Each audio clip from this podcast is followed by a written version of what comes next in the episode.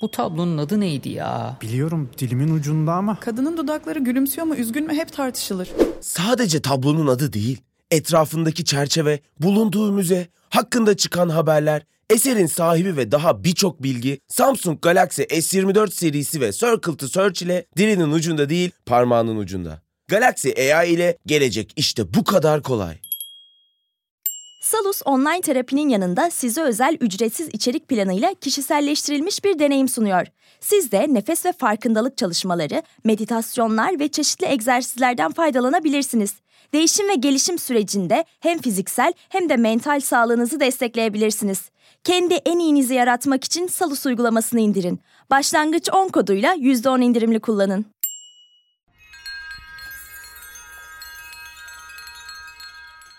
Yeni bir yıl geldi ve bu sene daha vasat olacağım. Birazdan bu ifadenin ne anlama geldiğini anlatacağım ama öncelikle hepiniz Laf Arasında'nın yeni bölümüne hoş geldiniz.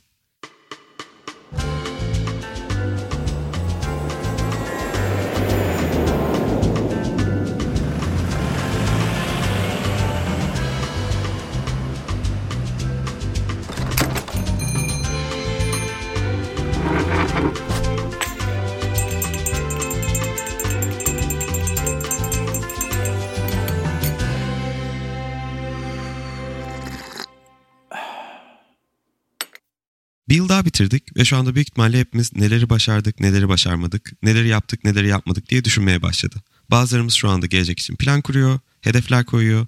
Bazılarımız zaten artık hedef koymama gerek yok. Çünkü ben hedeflerimi takip edip sonunda istediğimi başaramıyorum diyor. Yani aslında bazılarımız yeni yıl yeni bence, bazılarımız da yeni yıl yine bence diyelim. Bunların hepsini düşünerek neden yeni yılda daha basit olacağım dedim bunu anlatayım. Bir şey yapmak için o şeyde çok iyi olmamız gerektiği düşüncesi çoğumuzda var. Sosyal medya zaten sürekli bir şeyi mükemmel yapmanın yollarını anlatan insanlarla dolu. İşte böyle 10 yaşında 5 evin yoksa zaten başarısızsın. Yok ilk Lamborghini'mi ben 4 yaşında aldım gibi anlamsız konuşmalar yapan bayağı insan görüyoruz. İzlediğimiz filmler, diziler de sürekli çok iyi şarkı söyleyen insanlar, çok atletik insanlar, böyle dahi avukatlar gibi sürekli mükemmelliklerle dolu. E bunları görüp duymamız da sanki bir şeyi ortalama yapan insanlar yokmuş gibi bir algıya sebep oluyor. Çünkü ortalama yapan insanları değil, sadece mükemmel yapan insanları görüyoruz. Bunun da bence iki etkisi oluyor. Birincisi bizim bu şeylere başlamak için gözümüz korkuyor. İkincisi de başladığımızda da çok gerçek dışı hedefler koyuyoruz. Çünkü gördüğümüz insanlar bunları mükemmel yapanlar. İlk olarak ben gerçek dışı hedefler konusuyla başlamak istiyorum. Çünkü büyük ihtimalle bu çoğumuzu etkileyen bir nokta. Yeni yıla başlarken koyduğumuz hedeflerden vazgeçmemizin en büyük sebeplerinden biri bence hedeflerimizin gerçek dışı olması. Bir örnekle başlayayım. Gitar çalmayı öğrenme hedefimiz var. Başlıyoruz, haftada bir ders alıyoruz ya da işte YouTube'dan izleyerek bir şeyleri öğrenmeye çalışıyoruz. Sonra iki ay geçiyor. Kendimize diyoruz ki hani ben hala çalmak istediğim şu şarkıyı çalamıyorum. Sonrasında iyice bir rahatsızlık hissi gelmeye başlıyor. Hani ben bu şeyde yeteri kadar başarılı değilim. Acaba hiç zaman harcamasa mıydım buna başından beri? Ya da zaten zaman harcıyorum ama bir işe yaramıyor gibi düşünceler geliyor. Sonra pratik yapmaya çalıştığımızda tekrar içimize bir hüsran hissi geliyor ve bu yaptığımız şeyden aldığımız keyfi azaltıyor. Bu da aslında yaptığımız şeyin amacına çok ters değil mi? Büyük ihtimalle buna başlarken aklımızda bundan keyif alacağımız düşüncesi vardı. Sonunda geldiğimiz noktada ise başarısızlığımızın ya da başarısızlık demeyelim, başarısızlık algımızın bize verdiği keyif kaçırma hissini yaşıyoruz. Bu nedenle gerçek dışı hedeflerin aslında bir şeyi düzenli olarak yapmamız ve o konuda ilerlememiz konusunda en büyük engel olduğunu düşünüyorum. Hedeflerin de bence gerçekçiliğini etkileyen iki şey var. Birincisi hedefin ne kadar büyük olduğu, ikincisi de bu hedefe ne kadar hızlı ulaşmak istediğimiz. Koyduğumuz hedef belki ulaşılabilir oluyor ama biz ona o kadar hızlı ulaşmak istiyoruz ki bu sefer hedefin boyutu gerçekçi olsa da zaman kısmı gerçekçi olmuyor. Yani yeteri kadar hızlı gelişme görmediğimiz zaman bu sefer yine hedefe ulaşamıyoruz diye canımız sıkılıyor.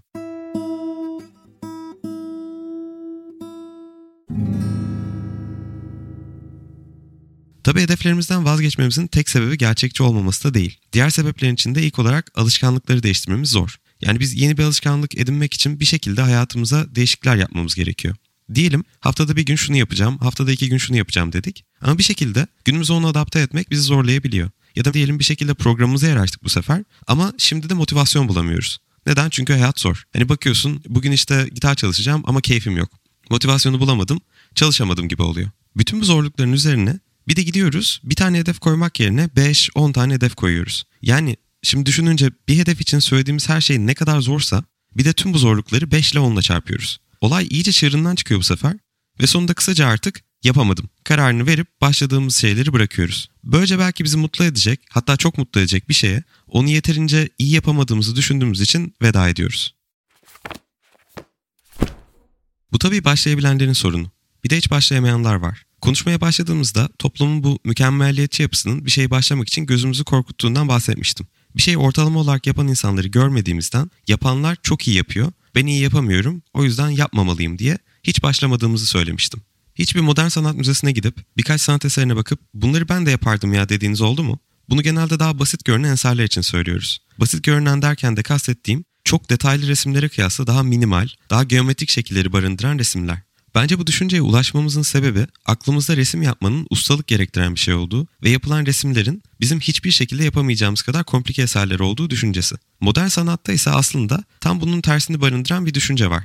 1860'larda Fransa'da empresyonizmle beraber modern sanatın çıkma sebebi sanatçıların geleneksel sanat anlayışını ve sanatın güzel sanat, doğru sanat olması konusundaki akademik standartları sorgulamasıyla başlıyor. Sanatçılar bir şeyi olduğu gibi en realistik şekilde çizmenin hisleri yeteri kadar yansıtmadığını ve daha özgürce denemeler yapsalar, dayatılan güzellik standartlarını sorgulasalar daha fazla şeyi topluma resimleriyle anlatabileceklerini düşünüyorlar. Gittikçe de modern sanatın ilk yıllarından sonraki yıllarına doğru bir basitleşme eğilimi görebiliyoruz. Şimdi bunu niye anlattım ben? Eğer bunu ben de yaparım diyorsak yapalım o zaman. Ya da başkasının hiç yapmadığı bir şeyi biz yapalım ve başkaları bizim yaptığımız şeye baksın bu sefer ve bunu ben de yapardım desin. Yani yapacağımız şeyleri basitleştirmenin yollarını bulalım diyorum. Daha vasat olarak başlayalım. Resim yapmaya başladığımız gün kendimizi Picasso'yla ya da sokakta karikatür çizen bir adamla karşılaştırmayalım. Herhangi bir şeyle karşılaştırmayalım. Yaptığımız şey sadece bizim yaratıcı bir dışa vurumumuz olsun. Yani eğer keyif alıyorsak iyi kötü düşünmeden yapalım. Zaten vasat dediğimiz aslında yolculuğun bir evresi değil mi sadece? Bir insanın yolculuğu herhangi bir etkinlikte ortalama altı, ortalama, ondan sonra da ortalama üstü olarak gitmiyor mu? O zaman yolculuğun zorunlu bir parçasıysa neden vasat olmayı biz kötü bir şey olarak görüyoruz ki? Ve bunu derken de İlla ki ortalamadan üstün bir yere gitmeliyiz demiyorum ilerleyen zamanda da. Hayatımızda yapacağımız şeye ne kadar zaman ayırabiliyoruz, geleceğinden ne bekliyoruz düşünelim ve eğer bizim için en uygununun bu olduğunu düşünüyorsak, daha çok vakit harcamak istemiyorsak, yaptığımız işte sonsuza kadar vasat kalacak şekilde yapalım. Ama bize verdiği bu coşkuyu kaybetmeyelim demeye çalışıyorum. Bu kadar yapıyoruz yapıyoruz diye biz olarak konuştum. Şimdi biraz da kendimden bahsedeyim. Ben ne yapıyorum? Beni aslında bu konuyu düşünmeye iten, bu konudaki kendi deneyimim. Uzun süredir başlamayı düşünüp bunu iyi yapabilir miyim? Biraz daha kitap okuyayım üzerine düşüneyim diye öteleyip beklediğim çok şey vardı. Ve böyle iki şeye de bu yıl başladım. Hem de ikisine de yılın sonunda başladım. İlkini belki tahmin edebilirsiniz. Podcast'ime başlamak. Çok uzun süredir ben de keşke bir podcast yapsam diye düşünüyordum. Ama aklımda sürekli sorular vardı. Ben mesela 20 dakika yarım saat bir konu hakkında söyleyecek ilginç şey bulabilir miyim? Çok zorlanmaz mıyım? Nasıl iyi olmayı öğrenebilirim bu konuda? YouTube'dan mesela birkaç kişiyi mi izlesem bu konuyu öğreten. Sonra bir gün Podbi benimle iletişime geçti ve dedim ki tamam artık daha fazla iyi olmayı beklemeye gerek yok. Başlayayım ve kervan yolda düzülür zaten bir şekilde. İlk yaptığım bölüm sonrasında başardığımı hissettim mi? Evet. Ama neyi başardığımı? Bir podcast yapmayı başardığımı. Bununla beraber sadece iyi, gururlu mu hissettim dersen hayır. Sadece iyi hissetmedim. Sürekli kendimi de yargıladım. Daha iyi olabilirdi, daha çok dinlenebilirdi diye. Ama sonrasında yine hatırladım hani hiç yapmamış olan Aras'a göre o kadar daha ilerideyim ki şu anda. Aslında hem bu konu için hem de genel olarak bence hayat için çok önemli bir düşünce bu. Bu tip kendini yargılama düşüncelerinin aklına gelmemesini sağlamakla uğraşmak ya da neden bunları düşünüyorum diye kendine daha kızmak değil önemli olan. Asıl önemli olan bu düşüncelerin varlığını kabul edip üzerine takılmadan hayatına devam edebilmek. Yani aslında iki düşünce geliyor aklınıza değil mi? Bir, podcast yaptım, kendimi bir şey başarmış hissediyorum. İki, başarılı olan bir podcast yaratamadım, başarısız hissediyorum. Hayat boyu bence bu tip düşünceler hep aklımıza gelecek ama önemli olan bunlarla barışık yaşayıp başarmış hissediyorum diyen düşünceyi kafamıza daha çok yer bulmasını sağlamak. Hisler, düşünceler aslında aklımızda sanki bir tiyatro sahnesine çıkıyor ve bize kendini duyuruyor. Diyorum ki sizi iyi hissettiren, kendinize gurur duymanızı sağlayan oyunculara sahnenizde daha çok rol verin. Neyse, o zaman benzetmelerden tekrar gerçek hayata dönelim şimdi. Sence gelecek nasıl olacak? Gördüğün her şey hakkında anında bilgi sahibi mi olacaksın? Gecenin karanlığında çok uzaklarda bir baykuşun kanat çırpışını hemen önündeymiş gibi mi göreceksin? Ya da duydukların senin için dönüp bakabileceğin notlara mı dönüşecek? Şimdi cebinden Samsung Galaxy S24 Ultra'yı çıkar. Bunların hepsi işte bu kadar kolay. Çünkü Galaxy AI ile yapay zeka çağı başladı. Galaxy S24 Ultra ile gelecek seni bekliyor. Salus uygulamasında klinik psikologların yanında online görüşme yapabileceğiniz farklı uzmanlar da var çocuk gelişim uzmanı, diyetisyen veya fizyoterapist. Bu sayede değişen ihtiyaçlarınıza uygun beslenme, egzersiz ve sağlıklı yaşam rutinleri oluşturabilirsiniz. Salus uygulamasını indirin ve başlangıç 10 koduyla %10 indirimden yararlanın. Detaylar açıklamalarda ve salusmental.com'da. Bu sene iki şeye başladım demiştim. İlkini açıkladım. Podcast. Şimdi ikincisine geçelim. Benim hayatım boyunca ertelediğim, ilk defa bu sene düzenli olarak başladığım ve bana beklediğimden de fazla mutluluk katan şey şarkı söylemek. Çocukluğumdan beri en çok sevdiğim şey bu. Yani gün içinde çok şey yapıyorum ama bir 15 dakika duşta şarkı söylediğim kadar beni hiçbir şey mutlu etmiyor neredeyse. Lisede arkadaşlarımı delirtiyordum. Hadi Gitar Hero'ya gidelim, Gitar Hero'ya gidelim diye. Gitar Hero'da da çoğu normal insan zaten enstrümanları kullanmayı tercih ediyor. Hani sonuçta bir oyun oynamaya gidiyorsunuz. Oyuncak enstrüman var, tuşlara basıyorsun falan. O daha oyun gibi. Mikrofonu almak isteyen de pek yok zaten. Ben de bunu fırsat bilip sürekli insanların yanında şarkı söyleyebilmek için Gitar Hero'ya götürüyordum arkadaşlarımı. Onun beni iyi hissettirmesinin birkaç sebebi var sanırım. İlki sesini zaten çok yüksek yapmıyor. Şarkıyı söyleyen kişinin de sesini duyuyorsun. O yüzden duyabilse de insanlar sesini çok kulak tırmalamıyor. Ben de şarkıyı söyledim diye başarılı hissediyorum. Hani yaptım diye. İkincisi de puan kazanıyorsun. Yani notaları tutturman lazım söylediğin şarkılarla. Orada mesela %80'i tutturuyorum ve aşırı iyi hissediyorum. Hani o zamanlar zaten okuldayız. Sınavdan 80 alsan genelde iyi bir sonuç gibi. En iyisi değil ama iyi. Hani şarkıda da kendime ben 40-50 veriyorum diye düşünüyorum mesela. Oyun bana daha yüksek puan verdiği için aslında kendi özgüvenim artıyor. Yani çok saçma gelebilir ama şimdi bana düşünce sevimli geldi. Hani bir oyun sana kendine verdiğinden daha fazla puan veriyor, daha fazla özgüven veriyor. Sen o aldığın özgüvenle tekrar tekrar yapmaya gidiyorsun aslında. İstanbul'a taşınınca bu çocukluğumun gitar hero'su karaoke ile yer değiştirdi. Bu sefer de İstanbul'daki arkadaşlarıma sürekli karaoke'ye gidelim diye baskı yapmaya başladım. Karaoke'yi neden seviyordum? Çünkü çevremde mükemmel şarkı söylemeyen insanları görebildiğim için. Hani demiştik ya önceden mükemmelliyetçilikle dolu bir toplumda yaşıyoruz diye. Dinlediğim tüm sanatçılar çok iyi. Konserlere gidiyorum sürekli insanlar inanılmaz şarkı söylüyor. Sosyal medyada işte ses eğitmenleri muhteşem videolar paylaşıyor. Peki kim benim gibi şarkı söylüyor? Ya da kim benim gibi şarkı söyleyemiyor? Bu insanları hiç görmüyordum. İşte karaoke'ye gitmeye başlayınca da daha çok bu insanları görmeye başladım. Ve hani kendimdeki yeteneksizlik hissi normalleşti biraz daha. Daha az rahatsız olmaya başladım kendi sesimden. Ayrıca da cesaret bulup da 30-40 kişiye şarkı söyleyip insanların en azından rahatsız olmadığını görmek cesaret vermeye başladı. Bu şekilde karaoke dönemim oldu İstanbul'da. Hani sanki gören de Lale Devri falan gibi büyük bir şey sanacak ama neyse. Sonra karaoke farklı bir hal aldı. San Francisco'ya taşındık Eylül 2022'de. Orada da oda kiralayıp arkadaşlarımla karaoke yapabildiğini öğrendim. Ve hemen arkadaşlarımı götürüp denemek istedim. Gittim, inanılmazdı. Dört kişi gittik ilk seferinde. Odadaki kimsenin zaten beni yargılamayacağını biliyorum. O nedenle böyle rahat rahat, özgüvenle, bağıra bağıra falan şarkı söyledim. Arkadaşlarım da hala benimle arkadaş ve tekrar karaoke'ye geldiklerine göre çok travmatize etmiş olamam diye düşündüm. Biraz daha özgüvenim arttı böyle. Ondan sonra işte iş arkadaşlarımla gittim. Yine aynıyız. Çok güzel. Bir süre daha böyle karaoke'ye devam ettim. Sonra birazcık daha sorgulamaya başladım. Hani iyi şarkı söyleyenler nasıl iyi şarkı söylüyor? Bu ses eğitimi olayını araştırmaya başladım ben de. YouTube'dur, Masterclass'tır, bu konuyla ilgili podcastlerdir. Bayağı bir araştırdım. Ve aslında pratik yapmayı benim düşündüğümden daha da bağlı olduğunu gördüm. Sonunda bu Ağustos ayında Turkish Dictionary'den bir soru sordum. Daha önce ses eğitimi aldınız mı ve kimi tavsiye edersiniz? Sonra çok sayıda öneri geldi. Ben de her öneriyi inceledim. Sonunda bir kişinin bana daha uygun olacağını düşündüm ve Gizem Gonca ile ses eğitimime başladım. Hem de ne zaman başladım biliyor musunuz? Düğünümden tam iki hafta önce. Dedim ki bunu ben şimdi hayatımın en yoğun döneminde yaparsam hayat boyu yapmaya devam ederim. Çünkü kalan her hafta zaten bundan daha kolay olacak. Hani belki saçma bir düşünceydi, belki mantıklı ama işe yaradı. Ağustos sonundan beri yaklaşık her hafta ses eğitimi aldım. Başında ne kadar şey yapamadığımı fark etmeme sebep oldu. Ancak sonrası da o kadar güzel ki. Şarkı söylemeyi tek bir eylem olarak görünce yapamıyorum diyorsun direkt hani.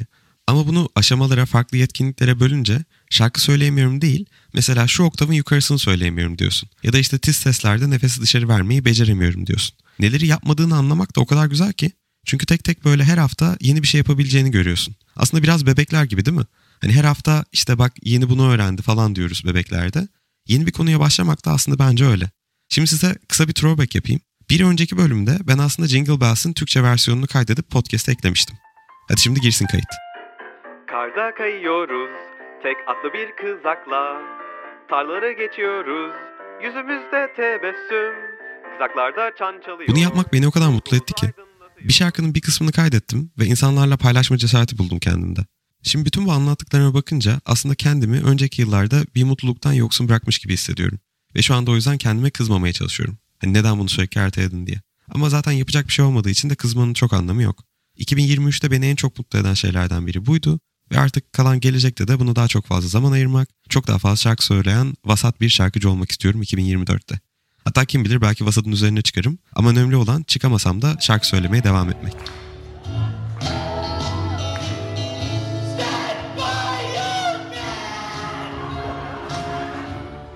Şimdi o zaman bir de Beçina'ya benzer bir soru sorayım. Evdeki düzenli podcast misafirim olarak. Beçina, senin hep başlamak isteyip iyi olmadığını düşündüğün için başlamadığın ne var? Ben bir kitap yazmak istiyorum ama başlamaya bile korkuyorum. İlk sebep bir kitap yazmanın gerçekleşmesi için tamamlaması gereken bir sürü adımın olması. Kitap konusu ne olacak, kim okuyacak, nasıl yanacak gibi bir sürü küçük karar var ve her karar vazgeçme ihtimali. İkinci sebep ise yazdığım kitap kötü olacak korkusu. Belki iyi bir yazar olmayacağım ama yazmazsam hiç iyi ya da kötü olma şansım yok. Yani bir anlamda hiç yapmamakla kendimi kötü olmaktan koruyorum. Yolun sonu mu daha önemli yoksa yoldan keyif almak mı benim için daha önemli? Önce onu anlamam gerekiyor. Ya da belki bu sadece hedefimi ertelemenin bir başka yolu. Kim bilir. O zaman bu kadar konuştuk. Şimdi ne yapalım? Nasıl bu yıl daha vasat olabilirim ya da daha genel olarak konuşacak olursak bu yıl daha fazla aktiviteyi iyi ya da kötü nasıl düzenli yapabilirim? Hedef koymanın sorunlarından bahsettim ama tabii hedef koymanın yararları da var. Hedeflerimizi daha çok şunu şu seviyeye getireceğim gibi değil, daha çok yeni başladığımız bir işte seviyeye takılmadan haftada ayda x kere yapacağım demek ve düzenli yapmaya odaklanmak daha iyi olabilir belki de. Ayrıca yine başlarken bir anda hayatımızı bunu adamamıza da gerek yok. Ufak adımlarla başlayabilir ve düzenli yaptığımızı görerek başarma hissine ulaşabiliriz gibi geliyor. Ayrıca düzenli yapalım dediğimizde de yine de esnek olmak önemli. Hani moralimiz bozuk olabiliyor, başımıza bir şey gelebiliyor. Bu durumlarda kendi üzerimize daha da gitmemek ve sonraki gün düzene tekrar oturtmak önemli gibi geliyor. Bir de son olarak kendimizi kıyaslamayı bırakmamız lazım. Yani ben sevdiğim sanatçılarla kendimi karşılaştırdığımda benden ne kadar daha iyi şarkı söylediklerini görebiliyorum.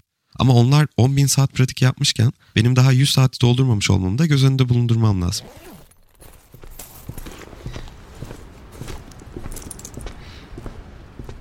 Yani herkesin yolculuğu farklı ve bence önemli olan yolun neresinde olduğundan çok yolda olmak. O yüzden bu yeni yılda mutlu olduğunuz, gerekirse vasat olduğunuz yollarda olmanızı diliyorum. Hepinize iyi yıllar, iyi yolculuklar.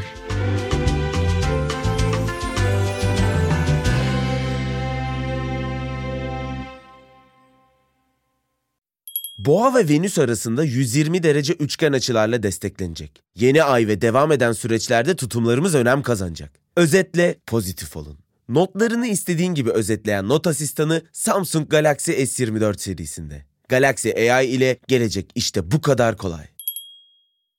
Salus yetkin psikologları ile terapiyi her yerden ulaşılabilir kılmaya devam ediyor.